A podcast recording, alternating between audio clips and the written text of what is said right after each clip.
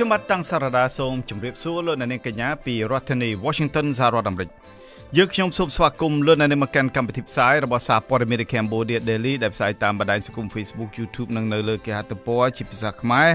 សម្រាប់យប់ថ្ងៃច័ន្ទទី21ខែតុលាត្រូវជាថ្ងៃ9កើតខែកដឹកឆ្នាំថោះបញ្ញស័កពុទ្ធសករាជ2567គ្រិស្តសករាជ2023បាទជាដំបូងនេះសូមជូនមេតិការព័ត៌មានប្រចាំថ្ងៃ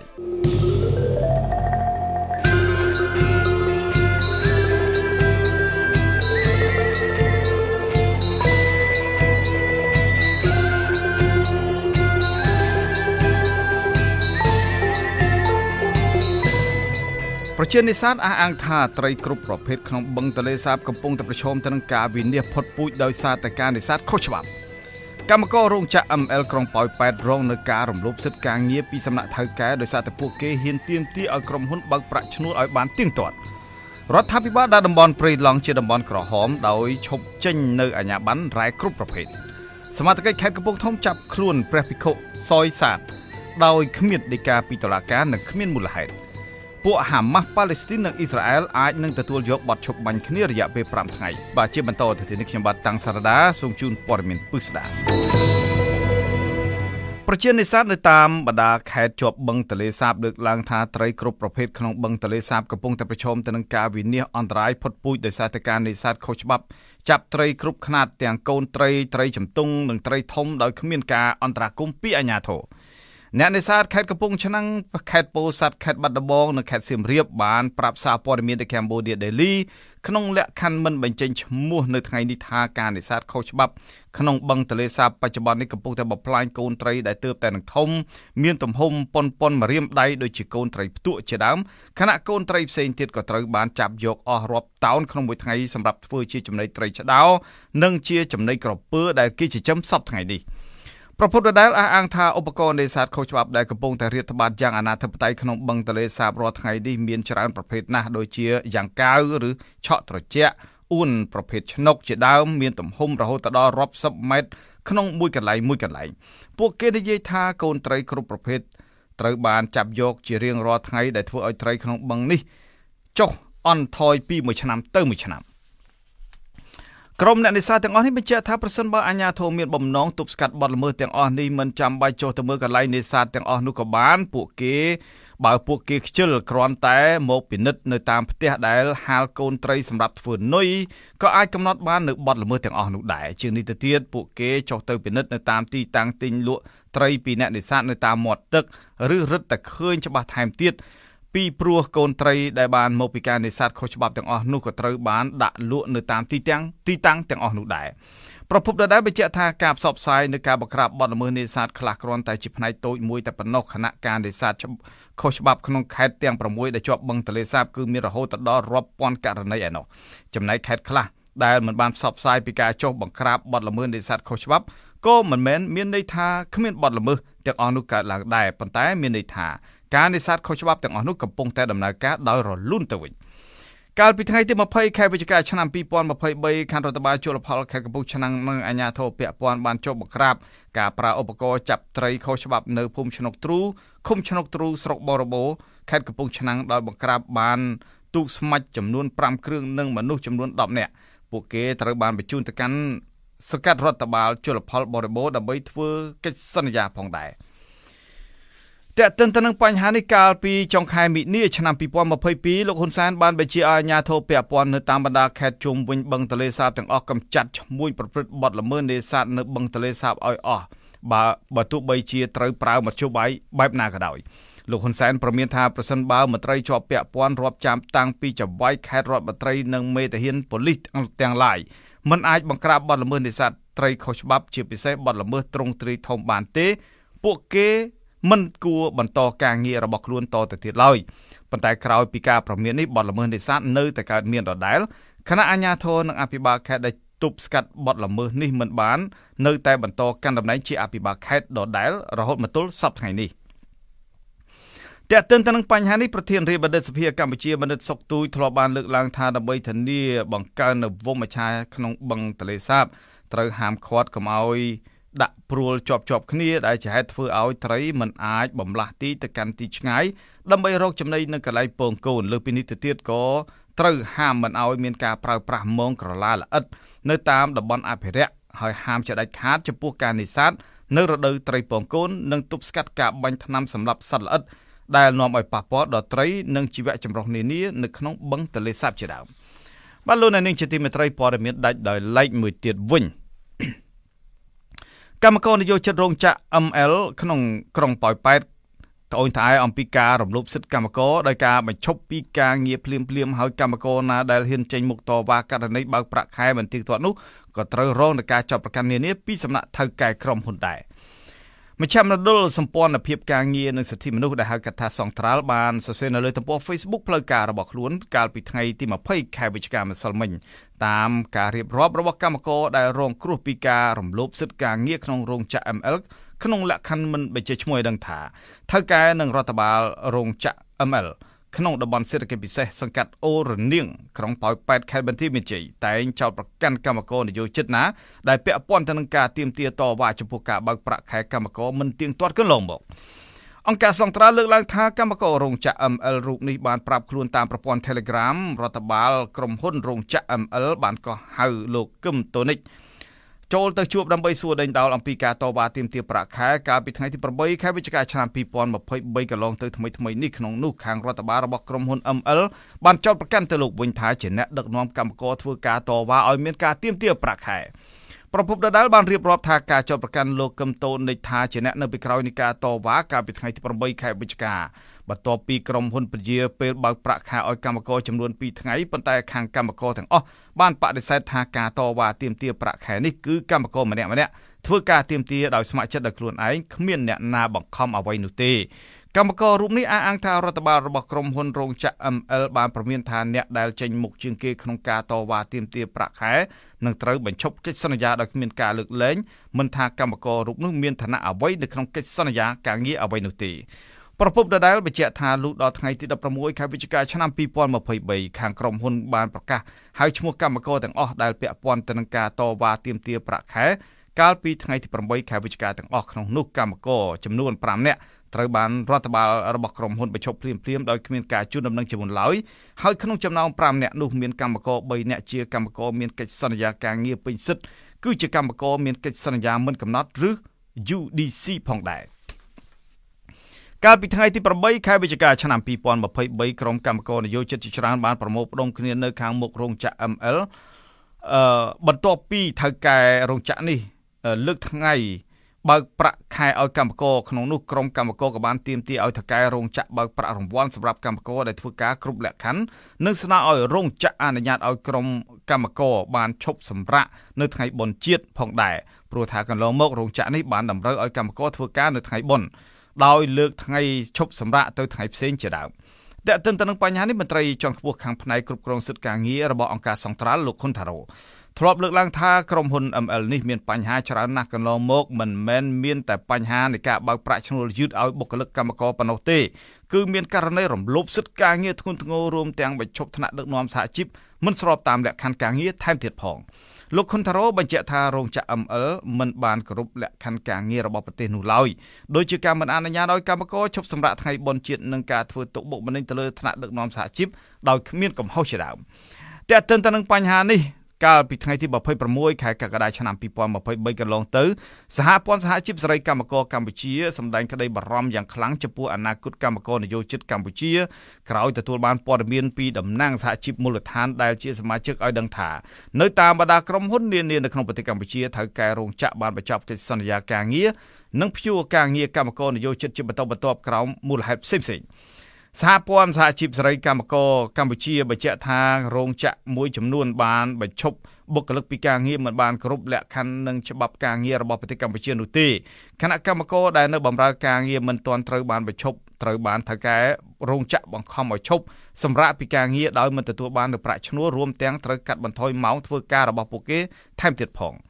ទិន្នន័យរបស់សង្គមស៊ីវិលបង្ហាញថាក្នុងរយៈពេល6ខែនៅដើមឆ្នាំ2023នេះមានកម្មកររោងចក្រ ប្រមាណ20000នាក់ក្នុងចំណោមរោងចក្រចំនួន20ត្រូវបានថៅកែព្យួរនិងបញ្ឈប់ពីការងារជាបន្តបន្ទាប់ចំណែករោងចក្រដែលកំពុងបន្តដំណើរការក៏បានកាត់បន្ថយបុគ្គលិកជាមធ្យមចន្លោះពី20ទៅ30%ដែរដែលធ្វើឲ្យកម្មករបាត់បង់ប្រាក់ចំណូលចន្លោះពី25ទៅ30%ជាមូលហេតុធ្វើឲ្យពួកគេរងនូវសម្ពាធផ្លូវចិត្តធ្ងន់ធ្ងរព្រោះតែគ្មានប្រាក់ចំណូលគ្រប់គ្រាន់ដើម្បីសងបំណុលគេ លោកអ្នកនាងជាទីមេត្រីលោកអ្នកនាងអាចស្វែងរកព័ត៌មានរបស់ The Cambodia Daily ជាភាសាខ្មែរដែលបានផ្សាយនៅលើ Facebook រួចមកហើយបានដោយចូលទៅកាន់គេហទំព័ររបស់យើងតាមអាសយដ្ឋាន www.cambodiadaily.com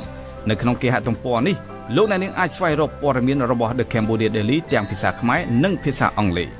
លោកអ្នកនាងក៏អាចស្វែងរក YouTube របស់យើងតាមអាសយដ្ឋាន www.youtube.com/thecambodiadailytm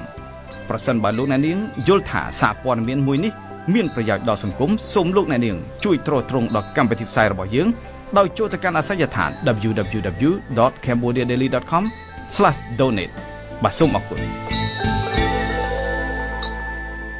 រដ្ឋាភិបាលបានសម្រេចដាក់តំបន់ព្រៃឡង់ជាតំបន់ក្រហមដោយមិនចេញអាជ្ញាប័ណ្ណធនធានរ៉ែគ្រប់ប្រភេទបន្ថែមទៀតតែឲ្យក្រុមហ៊ុនឯកជនណាមួយឡើយលើកលែងតែក្រុមហ៊ុនចំនួន2ដែលទទួលបាននូវការអនុញ្ញាតកាលពីមុនមក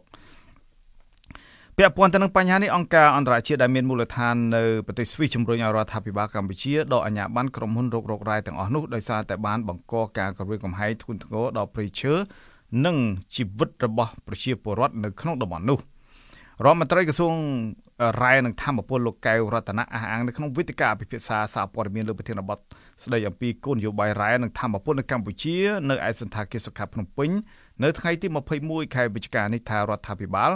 បានសម្រេចដាក់តំបន់ព្រៃឡង់ជាតំបន់ក្រហមកាលពីថ្ងៃទី2ខែវិច្ឆិកាដោយមិនចេញអាជ្ញាប័ណ្ណធនធានរ៉ែគ្រប់ប្រភេទបន្ថែមទៀតលើកលែងតែក្រុមហ៊ុនចំនួន2ដែលទទួលបានការអនុញ្ញាតកាលពីមុនហើយនោះ។លោករដ្ឋមន្ត្រីក្រសួងធនក្រសួងរ៉ែនិងធម្មពលបានឲ្យដឹងទៀតថារដ្ឋាភិបាលអាណត្តិថ្មីនេះសម្រេចឲ្យពិនិត្យឡើងវិញអំពីលទ្ធភាពនៅក្នុងការកាត់បន្ថយផ្ទៃដីដែលសិក្សារួចនិងមិនមានសក្តានុពលធ្វើអាជីវកម្មធនធានរ៉ែដើម្បីយកដីនោះត្រឡប់មកវិញ។ ប្រភពដដែលអះអាងថាជាទូទៅនៅពេលដែលក្រុមហ៊ុនណាមួយស្នើសុំពិភាក្សាពីអាជីវកម្មធនធានរ៉ែគឺគេតែងតែស្នើសុំនៅក្នុងផ្ទៃដីធំប៉ុន្តែនៅពេលគេសិក្សារួចនឹងមានការបង្រួមផ្ទៃដីទៅវិញដូច្នេះផ្ទៃដីដែលសិក្សារួចនឹងត្រូវប្រគល់ទៅឲ្យរដ្ឋគ្រប់គ្រងវិញលោកថារដ្ឋាភិបាលបានឯកភាពនឹងមិនអនុញ្ញាតឲ្យមានការពង្រីកផ្ទៃដីបន្ថែមទៅលើអាជ្ញាប័ណ្ណអាជីវកម្មរ៉ែដែលមានស្រាប់នៅតំបន់ព្រៃឡង់ទៀតឡើយ។ លោករដ្ឋមន្ត្រីក្រសួងរ៉ែនិងធម្មពលលើកឡើងថានៅតំបន់ព្រៃឡង់សប្តាហ៍មានក្រុមហ៊ុនចំនួន13ដែលទទួលបាននូវសិទ្ធិសិក្សារុករកនិងធ្វើអាជីវកម្មរ៉ែក្នុងចំណោមក្រុមហ៊ុនទាំង13នោះមានអាជីវកម្មសិក្សាស្រាវជ្រាវនិងរុករករ៉ែចំនួន3និងអាជីវកម្មធ្វើរ៉ែមាសចំនួន1នៅក្នុងខេត្តកំពង់ធំ នៅខេត្តក្រចេះវិញមានក្រុមហ៊ុនចំនួន7ដែលកំពុងសិក្សារុករករករ៉ែហើយនៅខេត្តព្រះវិហារមានចំនួន2ក្រុមហ៊ុន ដែលមិនទាន់ធ្វើអាជីវកម្មនៅឡើយទេ ចំណែកនៅខេត្តស្ទឹងត្រែងវិញមានក្រុមហ៊ុនស្វែងរករ៉ែចំនួន1កាលពីថ្ងៃទី24ខែតុលាឆ្នាំ2023កន្លងទៅអង្គការអន្តរជាតិមួយឈ្មោះថា Bruno Menser Funds ដែលមានមូលដ្ឋាននៅក្នុងប្រទេសស្វីសជំរុញឲ្យរដ្ឋាភិបាលកម្ពុជាដកអាជ្ញាប័ណ្ណក្រុមហ៊ុនរករករ៉ែមួយឈ្មោះ Let Cheng Mining Development Co Ltd ដែលម្ចាស់ក្រុមហ៊ុនភាគច្រើនជាជនជាតិចិននិងហាមឃាត់គម្រោងអាជីវកម្មរ៉ែធំធំនៅក្នុងតំបន់ជំរកសត្វព្រៃឡង់នាពេលអនាគតបន្ទាប់ពីរកឃើញថាក្រុមហ៊ុននេះមិនត្រឹមតែជីកយករ៉ែមាសនិងរ៉ែថ្មកបោទេប៉ុន្តែពួកគេបាននាំគ្នាកាប់ឈើខុសច្បាប់និងធ្វើអាជីវកម្មបរបាញ់សត្វព្រៃខុសច្បាប់ថែមទៀតផងហើយដែលសកម្មភាពទាំងអស់នេះកំពុងតែបង្កការគំរាមកំហែងយ៉ាងធ្ងន់ធ្ងរដល់ព្រៃឈើ និងជីវិតរបស់ប្រជាជននៅក្នុងតំបន់នោះ។អង្គការអន្តរជាតិដដែលនេះបានចងក្រងរបាយការណ៍ស៊ើបអង្កេតរបស់ខ្លួនចំនួន80ទំព័រលាតត្រដាងអំពីផលប៉ះពាល់បរិស្ថានក្នុងតំបន់ជំរកសត្វព្រៃឡង់ដែលក្រុមហ៊ុន Led Cheng Mining Development កំពុងតែអភិវឌ្ឍលើអណ្ដូងរ៉ែមាសខ្នាតធំចំនួន2នៅក្នុងភូមិស្នងអនឃុំសុចិត្តស្រុកសណ្ដានខេត្តកំពង់ធំក្រោយរដ្ឋាភិបាលកម្ពុជាចេញអាជ្ញាប័ណ្ណអនុញ្ញាតឲ្យក្រុមហ៊ុនឯកជនចិនមួយនេះធ្វើសកម្មភាពរុករករ៉ែក្នុងដែនជំរកសត្វព្រៃឡង់សប្តាហ៍ថ្ងៃនេះ។ បើតាមក្រមប្រសាអភិវឌ្ឍកម្ពុជា CDC បានឲ្យដឹងថាក្រុមហ៊ុន Lead Chain Mining Development ជាគម្រោងវិនិយោគអាជីវកម្មរ៉ែមាសស្រុកសណ្ដានខេត្តកំពង់ធំក្នុងទុនវិនិយោគប្រមាណ13លានដុល្លារអាមេរិកនិងអាចបង្កើតនៅការងារបានចំនួន300កន្លែងក្រុមហ៊ុននេះមានសិទ្ធិរុករករ៉ែលើផ្ទៃដីទំហំជាង100គីឡូម៉ែត្រក្រឡាដើម្បីធ្វើសកម្មភាពរុករករ៉ែរយៈពេល15ឆ្នាំនៅក្នុងតំបន់ព្រៃឡង់នេះ ដែនជម្រកសត្វព្រៃឡង់មានទំហំ40ម៉ឺនហិកតាត្រូវបានបង្កើតឡើងកាលពីឆ្នាំ2016ដើម្បីការពារបេះដូងរបស់ព្រៃឡង់ហើយគម្រោងនៃការរុករករ៉ែមាសទាំងនេះប្រកាសមិនស្របទៅនឹងការការពារនៃតំបន់នេះទេសកម្មជនការពារព្រៃឈើលោកហេងស្រស់បានលើកឡើងថាលោកស្វាគមន៍ចំពោះចំណាត់ការរបស់រដ្ឋាភិបាលប៉ុន្តែលោកនៅតែទទូចឲ្យរដ្ឋាភិបាលលុបចោលអាជ្ញាប័ណ្ណក្រុមហ៊ុនរ៉ែមាសនៅក្នុងតំបន់ព្រៃឡង់ទាំងអស់ ដើម្បីការពារព្រៃឈើនិងធនធានធម្មជាតិពីព្រោះក្រុមហ៊ុនទាំងអស់នេះមិនត្រឹមតែរុករករ៉ែប៉ុណ្ណោះទេថែមទាំងកាប់ព្រៃឈើបំផ្លាញសត្វព្រៃព្រមទាំងប្រើជីគីមីប្រើគីមីធ្វើឲ្យប៉ះពាល់ដល់សុខភាពរបស់មនុស្សផងដែរជាពិសេសពីអាជីវកម្មរ៉ែមាសចំណែកក្រុមចលនាមេដាធម្មជាតិបានសរសេរនៅលើទំព័រ Facebook របស់ខ្លួនកាលពីខែតុលាឆ្នាំ2023ថាដែនជម្រកសត្វព្រៃឡង់ ទំហំជាង4សែនហិកតាត្រូវបានដាក់ជាតំបន់ការពារដែនជម្រកសត្វព្រៃកាលពី2016ប៉ុន្តែដែនជម្រកព្រៃមួយនេះមិនត្រូវបានការពារតំបន់ព្រៃឡង់ពីការបំផ្លាញនោះឡើយព្រោះថាសប្តាហ៍នេះដែនជម្រកសត្វព្រៃមួយនេះកំពុងតែរងនឹងការបំផ្លិចបំផ្លាញដោយសារតែការកាប់បំផ្លាញព្រៃឈើខុសច្បាប់ការរករករ៉ែថ្មកបោនិងការបរបាញ់សត្វព្រៃខុសច្បាប់ជាដើមជាហេតុធ្វើឲ្យប៉ះពាល់ដល់ពលរដ្ឋនៅតំបន់នោះយ៉ាងធ្ងន់ធ្ងរ បលូននឹងជាទីមេត្រីព័ត៌មានដាច់ដោយឡែកមួយទៀតវិញប្រដេជគុណព្រះនាមសយសាទត្រូវសមត្ថកិច្ចខេត្តកំពង់ធំចាប់ខ្លួនកាលពីថ្ងៃច័ន្ទម្សិលមិញដោយគ្មានដីកាពីតុលាការគណៈពុទ្ធបរិស័ទមិនដឹងថាសមត្ថកិច្ចបញ្ជូនព្រះអង្គទៅទីណានោះទេរហូតមកទល់ពេលនេះ។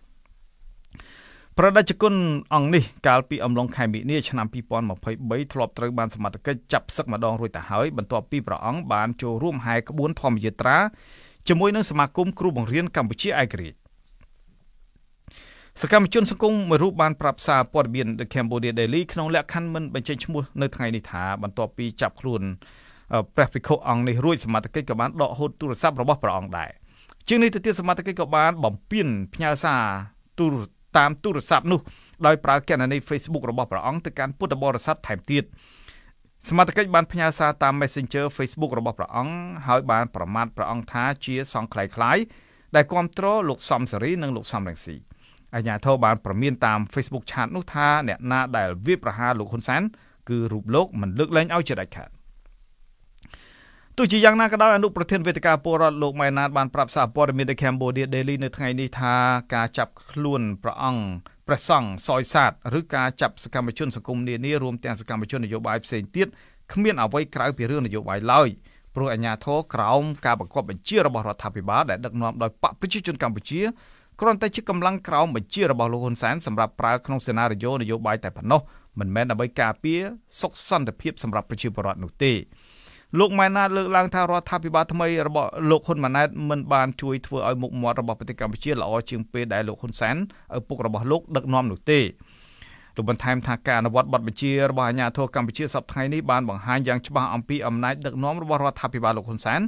ដែលនៅតែគ្រប់គ្រងលើរដ្ឋាភិបាលថ្មីនេះ គណៈតំណែងជានាយករដ្ឋមន្ត្រីរបស់លោកហ៊ុនម៉ាណែតក៏ត្រូវបង្ហាញឲ្យឃើញថានាយករដ្ឋមន្ត្រីដែលមានតែឈ្មោះតែប៉ុណ្ណោះ។ប្រដេជគុណសយសាទមានស្រុកកំណើតនៅខេត្តស្វាយរៀងប៉ុន្តែព្រះអង្គបានចូលសាងភ្នោះក្នុងព្រះពុទ្ធសាសនា ក្នុងប្រជជន56វស្សានៅវត្តមេត្តាធម្មជាតិក្នុងខេត្តកំពង់ស្ពឺក្រោយសាងភ្នោះព្រះអង្គបានចូលរួមការពារព្រៃឈើនៅក្នុងសហគមន៍ព្រៃមេត្តាធម្មជាតិដើម្បីការពារព្រៃឈើពីការកាប់បំផ្លាញ ឈើនិងការឈូសឆាយដីព្រៃនិងការបំផ្លាញពុទ្ធិមា នៅវត្តមេត្តាធម្មជាតិឬសហគមន៍ឧត្តមស្រែពោះនៅក្នុងស្រុកអូរ៉ាល់ខេត្តកំពង់ស្ពឺពីសំណាក់ទាហានដែលប្រចាំការនៅតំបន់នោះក្រោមសកម្មភាពនេះព្រះអង្គត្រូវរងនៅបណ្ដឹងនៅតុលាការដោយចោទប្រកាន់ពីបទកាប់រៀនទន្ទ្រានដីព្រៃយកធ្វើជាកម្មសិទ្ធិទៅវិញដោយសារតែបញ្ហានេះព្រះអង្គបានលាចាកសិក្ខាបទមួយរយៈពេលរហូតដល់ឆ្នាំ2022ហើយពេលនោះ ព្រះអង្គក៏បានចូលសាងភ្នោះជាថ្មីទៀតដែលនៅជាប់បណ្ដឹងនៅឡើយរហូតដល់ដើមខែកុម្ភៈឆ្នាំ2023ព្រះអង្គក៏បានចូលរួមក្នុងដំណើរធម្មយាត្រាលើកកម្ពស់សិលធម៌សង្គមជាមួយនឹងសមាគមគ្រូបង្រៀនកម្ពុជាឯករាជ្យម្ដងទៀតដោយធ្វើដំណើរពីទីក្រុងភ្នំពេញទៅកាន់ខេត្តពោធិ៍សាត់ប៉ុន្តែនៅអំឡុងខែមិនិលឆ្នាំ2023ស្នងការខេត្តបាត់ដំបងបានចាប់ផ្សឹកព្រះអង្គដោយចាប់ប្រកាន់ថាជាសង្ឃខ្លាយខ្លាយៗ យ៉ាងណាក៏ដោយបន្ទាប់ពីស្នងការខេត្តបាត់ដំបងចាប់ផ្សឹកព្រះអង្គរួចភិក្ខុអង្គនេះក៏បានចូលបួសក្នុងពុទ្ធសាសនាឡើងវិញក្នុងភេទជាភិក្ខុរហូតមកទល់ពេលនេះសារព័ត៌មាន The Cambodia Daily នៅមិនទាន់អាចតាក់ទងស្នងការនគរបាលខេត្តកំពង់ធំលោកម៉ែនលីដើម្បីសុំការបំភ្លឺជុំវិញករណីនេះបាននៅឡើយទេរហូតមកដល់ម៉ោងផ្សាយនេះបាទលោកអ្នកនាងជាទីមេត្រីនៅពេលនេះយើងចូលដល់នីតិព័ត៌មានអន្តរជាតិ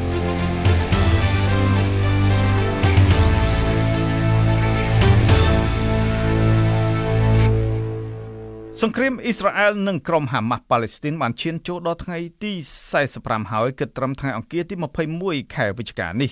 សង្គ្រាមវាយសងសឹកតាមកំទេចក្រុមហាម៉ាស់បានសម្លាប់ប្រជាជនប៉ាឡេស្ទីនប្រមាណ13300នាក់ក្នុងនោះរួមមានទាំងកុមារជាង5500នាក់ក្នុងតំបន់ Gaza Strip កងកម្លាំងអ៊ីស្រាអែលអះអាងថាពួកគេបានបន្តរកឃើញទីតាំងក្រោមដីរបស់ក្រុមហាម៉ាស់មួយចំនួនថែមទៀតនៅក្នុងតំបន់ភៀកខាងជើង Gaza និងបានរកឃើញផ្លូវរួមក្រោមដីមួយនៅក្រោមមន្ទីរពេទ្យ Al-Shifa ក្រោយពីអ៊ីស្រាអែលលើកទ័ពចូលកាន់កាប់មន្ទីរពេទ្យនេះកងទ័ពអ៊ីស្រាអែលបញ្ជាក់ថាផ្លូវសម្ងាត់ដែលរកឃើញនោះគឺរួមក្រោមដីប្រវែង55ម៉ែត្រនិងមានជម្រៅ10ម៉ែត្រដែលស្ថិតនៅពីខាងក្រោមមន្ទីរពេទ្យដ៏ធំនេះនៅក្នុងតំបន់ហ្គាហ្សាភាគខាងត្បូងជាមួយនឹងស្ថានភាពសង្គ្រាមដ៏អាក្រក់ហើយកាន់តែផ្ដាច់ផ្ដិលជីវិត ជនស៊ីវិលនៅក្នុងតំបន់សង្គ្រាមអ្នកនាំពាក្យសេតវិមាន លោក John Kirby បាននិយាយថាសហរដ្ឋអាមេរិកជឿជាក់ថាអ៊ីស្រាអែលនិងក្រុមហាម៉ាស់កំពុងតែខិតកាន់តែគៀកទៅហើយទៅរកកិច្ចព្រមព្រៀងមួយ ដែលនឹងធានាឲ្យមានការដោះលែងចំណាប់ខ្មាំងបរទេសដែលកំពុងជាប់នៅក្នុងតំបន់ហ្គាហ្សាបើទោះបីជាអ៊ីស្រាអែលនៅតែបន្តវាយលុកលើទីក្រុងហ្គាហ្សាយ៉ាងណាក៏ដោយនោះអ្នកនាំពាក្យសេតវិមានលោក John Kirby បានបញ្ជាក់ថា កិច្ចចរចាខិតខំកាន់តែគៀកជាងមុនទៅរកកិច្ចព្រមព្រៀងមួយស្ដីពីចំណាប់ខ្មាំងចំណែកប្រធានាធិបតីអាមេរិកលោក Joe Biden កាលពីថ្ងៃច័ន្ទក៏បាននិយាយដែរថាលោកផ្ទាល់ជឿជាក់ថាកិច្ចព្រមព្រៀងឈប់បាញ់រយៈពេលខ្លីកំពុងតែខិតទៅគៀកទៅហើយលោក Biden ចង់ឃើញចំណាប់ខ្មាំងបរទេសទាំងអស់ត្រូវបានដោះលែងចំណាប់ខ្មាំងបរទេសរវាងពី70ទៅ100នាក់ក្នុងចំណោមចំណាប់ខ្មាំងទាំង240នាក់ដែលពួកហាម៉ាស់ចាប់ពង្រត់ពីអ៊ីស្រាអែលកាលពីថ្ងៃទី7ខែតុលា ខណៈពួកហាម៉ាស់បាញ់រ៉ុកែតជាង5000គ្រាប់ចូលដែនដីអ៊ីស្រាអែលទីភ្នាក់ងារសារព័ត៌មាន Reuters បានរាយការណ៍មកថាប្រទេសកាតាដែលតំណាងឲ្យប្រទេសអារ៉ាប់កំពុងតែសម្របសម្រួលឲ្យមានកិច្ចព្រមព្រៀងមួយរវាងអ៊ីស្រាអែលនិងក្រុមហាម៉ាស់ដោយការដោះដូរចំណាប់ខ្មាំង50នាក់ជាលើកដំបូងជាមួយនឹងបទឈប់បាញ់មួយរយៈពេល15រយៈពេល5ថ្ងៃដែលនឹងជួយសម្រួលដល់ការផ្ដល់ជំនួយមនុស្សធម៌សម្រាប់ជនស៊ីវិលផងដែរ ប៉ុន្តែក្នុងពេលដែលកងទ័ពអ៊ីស្រាអែលកាន់តែរុលខ្លាំងចូលទៅកាន់ទីតាំងជាច្រើននៅភូមិខាងត្បូងហ្គាហ្សាហើយមើលទៅពួកហាម៉ាស់កំពុំអាចមានឱកាសនៅក្នុងការវិបកនៅថ្ងៃនេះមេដឹកនាំក្រុមហាម៉ាស់លោកអ៊ីស្ម៉ាអែលហានីយ៉េសបានបន្ទន់ចំហដោយចង់ឲ្យមានយុទ្ធសន្តិភាពជាមួយនឹងអ៊ីស្រាអែលដែរលោកអ៊ីស្ម៉ាអែលហានីយ៉េសនិយាយថាក្រុមប្រដាប់អាវុធរបស់លោកកំពុងតែគិតកំពុងតែខិតកាន់តែគៀកទៅហើយទៅរកកិច្ចព្រមព្រៀងមួយ ស្ដីពីបទឈប់បាញ់ជាមួយនឹងអ៊ីស្រាអែល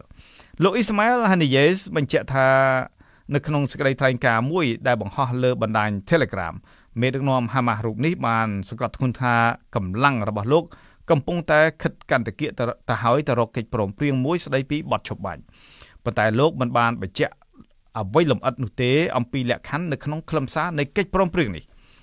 ស្របពេលគ្នានេះដែរអគ្គលេខាធិការនៃអង្គការសហប្រជាជាតិលោក Antonio Guterres បានលើកឡើងថាការដាក់ឲ្យអង្គការសហប្រជាជាតិក្លាយជាអាណាព្យាបាលលើតំបន់ Gaza នឹងមិនអាចដោះស្រាយបញ្ហាចំនួននៅទីនោះបានទេផ្ទុយទៅវិញលោកបានអំពាវនាវឲ្យមានពេលវេលាអន្តរកាលមួយដែលមានការចូលរួមពាក់ព័ន្ធពីក្រមប្រទេសអារ៉ាប់និងសហរដ្ឋអាមេរិកហើយឆ្ពោះទៅរកដំណោះស្រាយរដ្ឋពីរគឺបទឈប់បាញ់និងសន្តិភាពយូរអង្វែងលើដែនដីហ្គាហ្សា លោក Guterres ពន្យល់អំពីការប្រែក្លាយមហាសោកនាដកម្មនេះឲ្យក្លាយទៅជាឱកាសមួយដែលដើរលើផ្លូវមួយឆ្ពោះទៅរកដំណោះស្រាយរដ្ឋពីរមានសន្តិភាពដូចគ្នាលោកអគ្គលេខាធិការនៃអង្គការសហប្រជាជាតិបន្តបញ្ជាក់ទៀតថាក្រោយពេលបិទបញ្ចប់សង្គ្រាមរវាងអ៊ីស្រាអែលនិងក្រុមហាម៉ាស់នៅតំបន់ហ្គាហ្សាគឺអាញាធរប៉ាឡេស្ទីនត្រូវតែពង្រឹងឲ្យរឹងមាំដែនដីរបស់ខ្លួនជាមួយនឹងសន្តិភាពតាមព្រំដែនជាមួយនឹងអ៊ីស្រាអែល។ លោកកូតរ៉េអះអាងថាអាញាធរប៉ាឡេស្ទីនពុំអាចចូលទៅក្នុងតំបន់ហ្គាហ្សាដោយមានរថក្រោះអ៊ីស្រាអែលបន្តស្ថិតនៅលើតំបន់នោះទេដែលលោកថាសហគមន៍អន្តរជាតិត្រូវតែពិចារណាទៅលើពេលវេលាអន្តរកាលមួយដែលចូលរួមពាក់ព័ន្ធដោយសហរដ្ឋអាមេរិកដើរតួនាទីចម្បងដើម្បីធានាសន្តិសុខសម្រាប់អ៊ីស្រាអែលហើយក្រុមប្រទេសអារ៉ាប់ក៏ជាអ្នកជួយគ្រប់គ្រងសន្តិសុខឲ្យប៉ាឡេស្ទីនដែរ លោកកូតរ៉េសទទូចថាត្រូវតែរួមសហការគ្នាដើម្បីបង្កើតលក្ខខណ្ឌសម្រាប់ពេលវេលាអន្តរកាលមួយដែលអនុញ្ញាតឲ្យអាជ្ញាធរប៉ាឡេស្ទីនរឹងមាំមួយអាចคลายជាអ្នកទទួលខុសត្រូវនៅតំបន់ហ្គាហ្សាហើយបន្តឈ្មោះទៅរកដំណោះស្រាយពីរដំណោះស្រាយរដ្ឋពីរមានស្ថិរភាពដូចគ្នាគឺពុំមានអំពើហិង្សាបាទលោកអ្នកនាងជាទីមេត្រីលោកអ្នកនាងអាចស្វែងរកទំព័រ Facebook របស់យើងតាមអាសយដ្ឋាន www.facebook.com/withoutfearorfavourkh សូមជម្រាបថានេះគឺជាការបើកទំព័រជីវិតទី2របស់សារព័ត៌មាន The Cambodia Daily លើប្រព័ន្ធអ៊ីនធឺណិតដែលយើងនាំមកជូនលោកអ្នកនាងនៅព័ត៌មានទាន់ហេតុការណ៍សេចក្តីរាយការណ៍លម្អិតបទវិភាគវេទិកាសួរដេញដោលនានាពាក់ព័ន្ធនឹងស្ថានភាពនយោបាយសេដ្ឋកិច្ចសិល្បៈការអប់រំកីឡានិងកម្មវិធីជាច្រើនទៀតសារព័ត៌មាន The Cambodia Daily ជាសារព័ត៌មានឯករាជ្យដែលបម្រើនៅដើរតាមបន្ទាត់មីគីវិជ្ជាជីវៈសារព័ត៌មាននិយាយទៅការពិតឥតភ័យខ្លាចក្នុងទិសដៅធ្វើវិភាគទានផ្ដាល់យុទ្ធធម៌សង្គមមិនថិតក្រោមឥទ្ធិពលក្រុម បុគ្គលបកឬពួកណាមួយនោះឡើយបាទយើងខ្ញុំក៏សូមអរគុណលោកអ្នកនាងដែលបានខិតខំតាមដានចំណាយពេលជាមួយនឹងសារព័ត៌មាន The Cambodia Daily តាមបណ្ដាញសង្គម Facebook យើងនឹងវិលមកជួបលោកអ្នកនាងទៀតនៅថ្ងៃស្អែកបាទយើងខ្ញុំទាំងអស់គ្នាសូមជូនពរលោកអ្នកនាងឲ្យជួបប្រកបតែនឹងសេចក្តីសុខចម្រើនរុងរឿងកុំបីឃ្លៀងឃ្លាតឡើយខ្ញុំបាទសូមអរគុណនិងសូមជម្រាបលារាត្រីសួស្តី